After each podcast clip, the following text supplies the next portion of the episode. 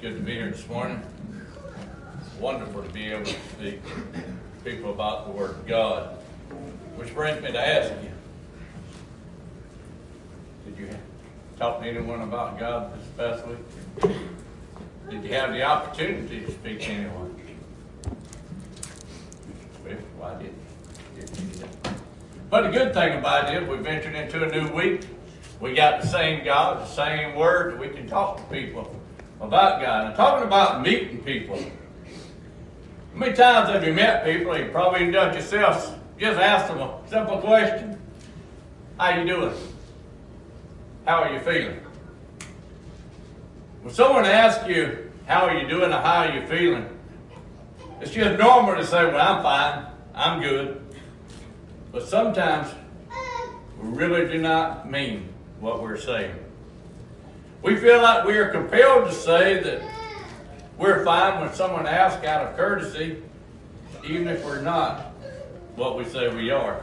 But God wants us to have a faith that no matter the circumstances, we can honestly say, all is well. If you would open your Bible this morning to Second Kings chapter four.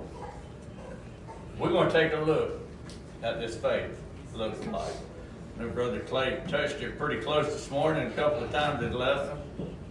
Brother Reagan touched on it quite regularly in his songs, and I appreciate both of them on that one. Second Kings chapter four. Let's look at verses one through seven where he talks about pays your debts.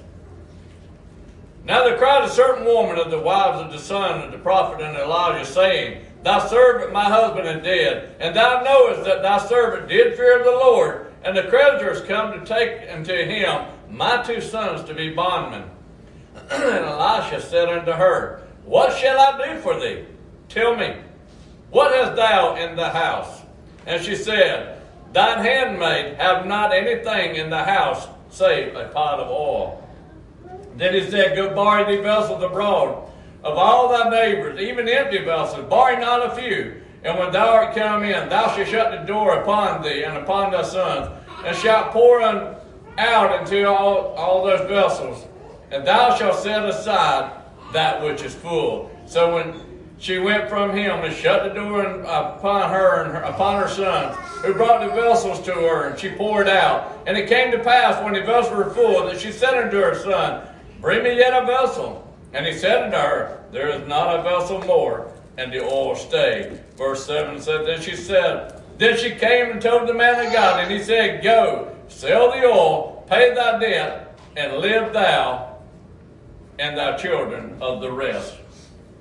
We see here it tells us that a wife's husband had died, and he was one of the prophets who had served under Elisha. Now, but now a creditor had come to take her two children to be his slave. Now the law of Moses did allow for the wives and the children to be sold for non-payment of debt. Exodus twenty-one and seven. Exodus twenty-one and seven. But we get the picture that the creditor is coming to forcibly take the children. Now remember that her sons would be the only way that she could be taken care of in this ancient Near Eastern times. We get a picture that the widows' homes are being devoured.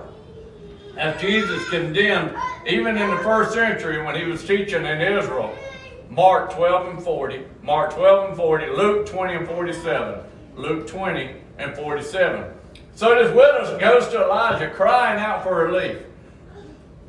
She is completely helpless in her circumstances. Her debts are real and the payments need to be made. But there is nothing that she can do. Now I love Elijah's response because it truly represents the heart of our God. Elijah wants to know what he can do to help. Then he asks what she has in the house. He is going to use whatever this widow has to give her relief. She responds that she has nothing except a small jar of oil. In our human eyes, we would say, you're in trouble. That small jar of oil is not going to help you at all. But this woman had faith in God. Elijah tells her to gather as many empty jars from her neighbor as she can. Then pour your oil into each jar until they are full. Now, if we look at the Naaman effect on this, when you're told to do something, we would have said, oh my God, it's a small jar. Why, what am I going to do with all these empty jars that I'm borrowing? Why do I need to go to all trouble? I need to be out doing a job where I can make some money. But this woman had faith, and that's what it takes. So he told her to get all these jars, then pour your oil into each jar until they are full. After she does it, she comes back to Elijah and tells him that she has done what he had asked. She is then instructed to sell the oil to pay all her debts and still live on the rest. You might have noticed that this is very similar to what Elijah did for the widow recorded in First Kings chapter seventeen, verses eight through sixteen. In her case, the flour did not run out through the whole time of the famine, because she listened to the voice of Elijah. Now, Elisha is pictured as carrying the spirit of Elijah and continuing God's saving work in Israel. This is also a picture of our God and the redemptive work of Jesus. Jesus had come to pay our debts that we are not enslaved. This widow simply showed faith and enjoyed the benefits of trust and and Elijah's words. Now, Second Kings chapter four, let's look a little further down, verses eight through seventeen, where it talks about giving life. Starting in verse eight, it says, and it fell on a day that Elijah passed to Shunem, where was a great woman, and she constrained him to eat bread. And so it was that as often he passed by, he turned in thither to eat bread. And she said unto her husband, behold, now I perceive that this is a holy man of God, which passeth by us continuously. Let us make a little chamber, I pray thee, on the wall, and let us set for him there a bed, and a table, and a stool, and a candlestick. And it shall be, when he comes to us, that he shall turn him thither. And it fell on a day that he came thither, and he turned into the chamber, and lay there. And he said to Gehazi, his servant, call the Shunammite. And when he had called her, he stood, she stood before him. And he said unto him, say now unto her, behold, thou hast been careful for us with all this case. What is it? What is to be done for thee? Wouldest thou be spoken for to the king or to the captain of the host? And she answered, I dwell among my own people. And he said, what then is to be done for her? And Gehazi answered, verily, she hath no child, and her husband is old. And he said, call her. And when he had called her, she stood in the door. And he said, about this season, according to the time of life, thou shalt embrace a son. And she said, nay, my Lord, thou man of God, do not lie unto thy handmaid. And the woman conceived, and bare a son at that season that Elijah had said unto her, according to the time of life. We see here in the next picture is a woman who appears to be in the opposite condition. Now, this woman seems to be a prominent woman with financial means. But what she does with her wealth is feed Elijah every time he passes by. Notice her understanding regarding Elisha. She knows that Elisha is the holy man of God. We've seen here in chapter uh, four, verse nine, Second Kings. So she determines to make a room for Elijah so that he has a place to stay when he passes by. Now notice that Elisha did not ask for any of these things. She is willingly providing for the prophet of Israel. It's interesting to see a woman providing for Elijah because it is foreshadowing what we see happening in the days of Jesus when it was the women who financially provided for him. Luke chapter eight, verse three. Luke eight and three, also Matthew twenty-seven and fifty-five, Matthew chapter twenty-seven, verse fifty-five. So Elisha wants to know what he can do for this woman who is using her resources and time to provide for him. She indicates that she does not need anything. She was not looking for the man of God to do something back for her. She is doing this simply because she knows he is a holy man of God. Elijah's servant Gehazi notes that she does not have a son and her husband is old. The implication is that it would not be long before she will be in need. When her husband dies, she has no children and therefore does not have anyone to care for her once he dies. So Elisha announces to her to about this time next year, she is going to hold a son in her arms. Chapter four, verse sixteen, Second Kings. She is amazed by the declaration. Clearly, have, they have been unable to have children, but now life is, is going to be given to this family. God seeks to give life to his people. Now let's go on down Second Kings chapter four, verses eighteen through thirty-seven.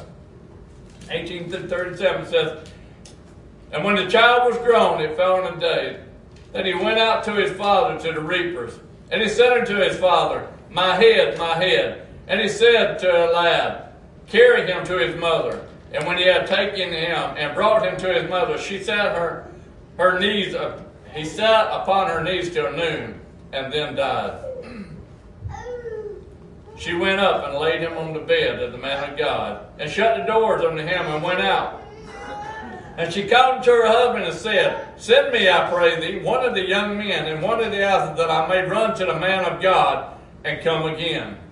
And he said, Wherefore wilt thou go to him today?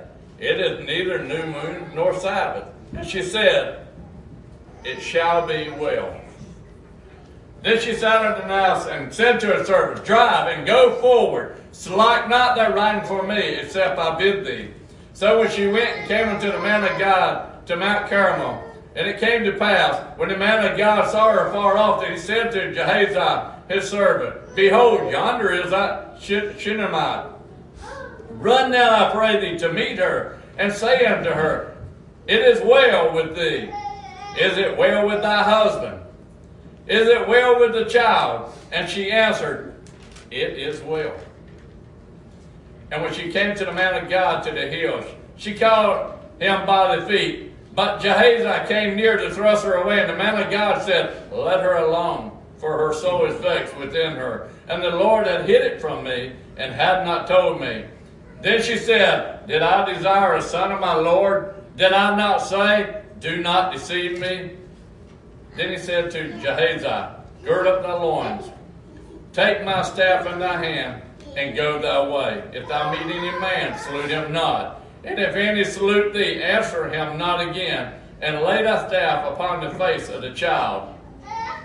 And the mother of the child said, If the Lord liveth, and if thy soul liveth, I will not leave thee. And he arose and followed her. And Gehazi passed on before them, and laid the staff on the face of the child. But there was neither voice nor hearing. Wherefore he went again to meet him, and told him, saying, The child is not awake. And when Elijah was come into the house, behold, the child was dead, and laid upon his bed. He went in therefore, and shut the door upon him twain, and prayed unto the Lord. And he went up and laid upon the child, and put his mouth upon his mouth, and his, his eyes upon his eyes, and his hands upon his hands, and he stretched himself upon the child, and the flesh of the child waxed warm. Then he returned and walked to the, to the house, to and fro, and went up and stretched himself upon him, and the child sneezed seven times, and the child opened his eyes. And he called Gehazi and said, Call the Shunammite. So he called her, and when she was coming to unto him, he said, Take up thy son. Then she went in and fell at his feet, and bowed herself at the ground, and took up her son, and went out. We see here that conditions being reversed. We see here that something, un, sometime, something unexpected happens. The promised child suddenly has pain in his head and then died. Then died, we're told in verses nineteen through twenty, chapter four. That would be something it would really work on your faith. It would really be trying. The woman said, I didn't ask for a son. You told me I was going to have one, but now he's taken from me. Why should I keep on? But she didn't. She kept her faith. The woman takes her dead son, lays him on the bed that Elisha used when he stayed at her house. She calls for her husband to prepare a donkey and get a servant ready so that she can quickly go to the man of God and then come back. And he asked her, why was, why was she going to him now? It's not a festival day or the Sabbath. And she simply responds that all is well, verse twenty-three. So she sets out to see the man of God at Mount Carmel. Now, if we was in this lady's predicament, our son lay dead as we see it in the bed, would we say all is well? Shows here her faith. We got to strive to enlarge our faith in God.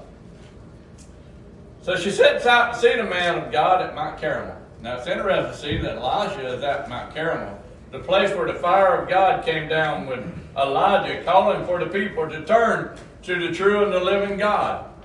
And then we see that it tells us in the distance, Elijah is able to see the woman coming. And he sent his servant, Gehazi, to meet her to see if everything is all right. She tells Gehazi that all is well, just as she had told her husband. But when she gets to Elijah, she falls at his feet. Gehazi is about to push her off from, but Elijah tells him to leave her alone because he can see that she is in great distress. But the Lord has not revealed this to Elijah, what the problem is.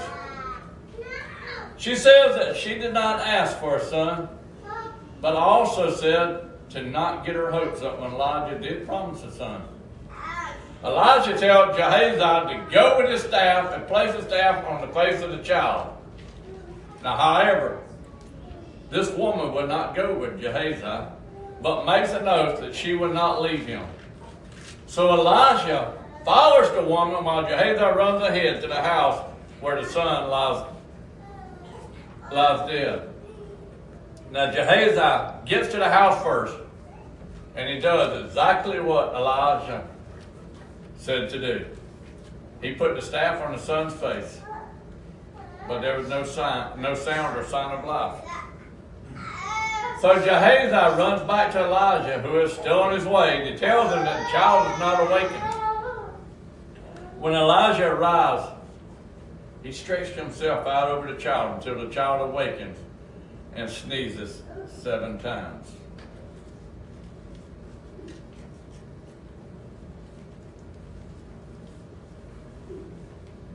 This sneezes seven times. You know that number seven? How many times was Naaman told to go dip? Seven. But they call for the woman who falls at the feet of Elijah, and then she takes up her son into her arms. And you might have noticed that this also parallels Elijah. When Elijah raised a widow's son, as recorded in First Kings chapter seventeen, verses seventeen through twenty-four. First Kings seventeen, seventeen through twenty-four. Again, we are seeing that Elijah is carrying on the work of Elijah, possessing the authority and the spirit of Elijah as he continues God's redemptive work in Israel. But we're also seeing another picture of our God who reverses conditions. God is able to override the power of death and give life to the dead.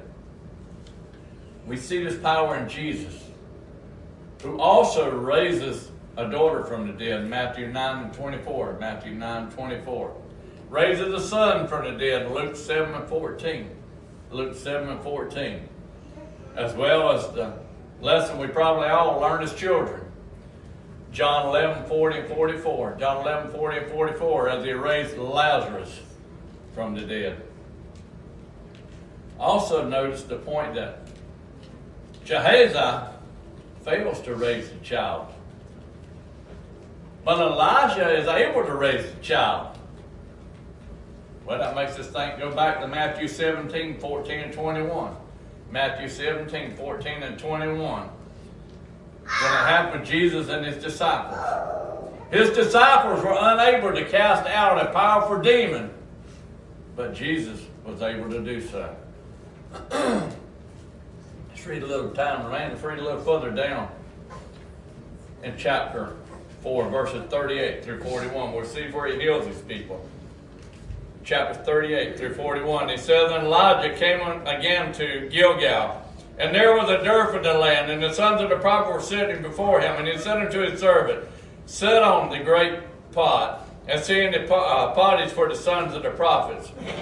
And one went out into the field to gather herbs, and found a wild vine, and gathered thereof wild gourds, his lapful, and came and shred them into the pot of pottage, for they knew them not.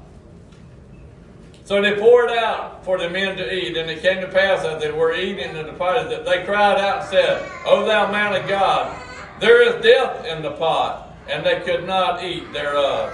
But he said, Then bring meal. And he cast it into the pot, and he said, Pour out for the people, that they may eat. And there was no harm in the pot." The fourth, the fourth picture that we, uh, we're seeing here is the healing power of Elijah. Elisha returns to Gilgal during the famine. The famine in the region, region yet indicates God's displeasure with Israel. Elisha is meeting with the company of the prophets, but Gehazi put on a pot of stew for him. But once the stew was made, the men began to eat and declared that there was death in the pot. Something poisonous had accidentally been gathered while collecting gourds for the stew. Elisha puts flour in the pot, and there was no harm in the pot. What appears to be strange miracles are declaration of the power of God and what God has come to do through Elisha. Elisha has come to heal Israel. Yet again, we see a picture of Jesus, who is able to remove the death from the pot. Jesus came to heal his people. Then we see on further down, chapter four, verses forty-two and forty-four, talks about feeds his people. Verse forty-two of chapter four, Second Kings said, "And there came a man from Baal Shalisha, who brought the man of God bread of the first fruits, twenty loaves of barley, and four full ears of corn, and the husk thereof. And he said, Give unto the people that they may eat. And his servitor said, What shall I set this before a hundred men? He said again, Give the people that they may eat. For thus saith the Lord, They shall eat and shall leave thereof. So he set it before them, and they did eat and left thereof according to the word of the Lord." The final picture shows Elisha feeding his people. A man comes from town called Baal Shalisha. Probably butchered that one, but this name should be striking to us, considering it seems that this man is coming from a town in Israel. Imagine this, a town in Israel named for a false god, Baal. This is how wicked things have become in Israel. But he brings Elijah twenty loaves of barley bread. Elijah said, Give us to the people to eat. Now Jehazi, Jehazi retorts, How can I set this before a hundred men? The point is, this is not close to enough feed, food to feed a hundred men. But Elijah repeats the command to give it to the people and eat, and there would be some left over. So they ate, and there was bread left over, just as the word of the Lord had declared. Our God can satisfy his people, give them what they need. It's not hard for us to see parallel to Jesus in this activity of Elisha. We know from child Bible studies and all that Jesus fed five thousand people. He fed four thousand people. Remember, the disciples also said that the loaves and the fish were not enough to feed the multitude. But the multitude was fed, plenty of food left over, remaining after they were all full. Now we can say, you know, it's good stories, I enjoyed it. But what can I learn from it? So in the last few minutes left, I want to hurry up and show us a little bit of the applications that we can get out of this. First off, God wants us to have an all is well faith.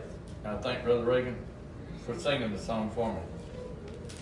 Did you see that, that in this woman, when her son dies, she's got that all is well thing. She tells her husband, all is well. She tells Jehazi, when he comes to her, all is well. Was she lying to each of them? I don't think so.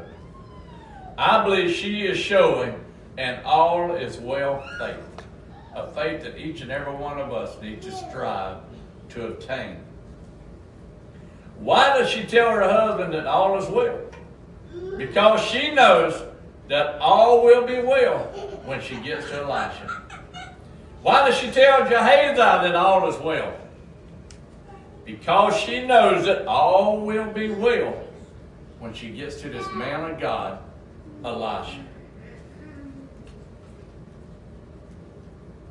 Why does she not go with Gehazi, but stays with Elijah, even though Gehazi was gone on to heal her son?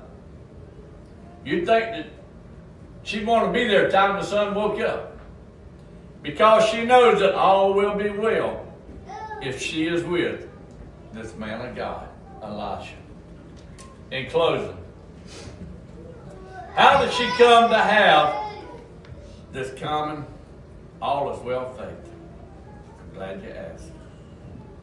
Because she knew this God. She knows God that pays our debts, brings us life, reverses condition, gives us healing, feeds us until we are more than satisfied. She can put her life in God's hand because she knows that this God, and she knows the man of God. This is why she has taken care of him and will not leave him. Because he pays our debts, he brings us life, reverses our conditions of death, gives us healing and feeds us until we are satisfied. It don't say it just gives us something to nibble on or snack. It said it gives us until we are satisfied, until we are full. No matter what happens, we can be free from life-crippling anxiety because we serve a God who cares for each and every one of us. Did you see that in this chapter? We have a God that cares for each and every one of us. God keeps wanting to do for his people. No one is having to beg God to act. God is acting for his people, actively seeking their well-being and blessing them as no one else can. Nor does God ask for what you have not have. All is well. Faith understands that God is not asking too much of us. He just wants us to rest in him, trust in him with whatever circumstances we face. Perhaps this is why we gratitude to the song, "It Is Well With My Soul." The song speaks about our difficulties, but after each verse declares, "It is well with my soul." God is with you no matter what happens. Bold faith says that all is well because I have a Savior and he will take care of whatever is happening to me today. So if you need to be baptized, then get this all is well attitude. Maybe you've already been baptized, but you have stepped out of God's way. You need the prayers, the encouragements of the congregation. You need to work on and obtaining this all is well attitude with our Heavenly Father. We ask you to come forward at this time, and we stand to sing our song.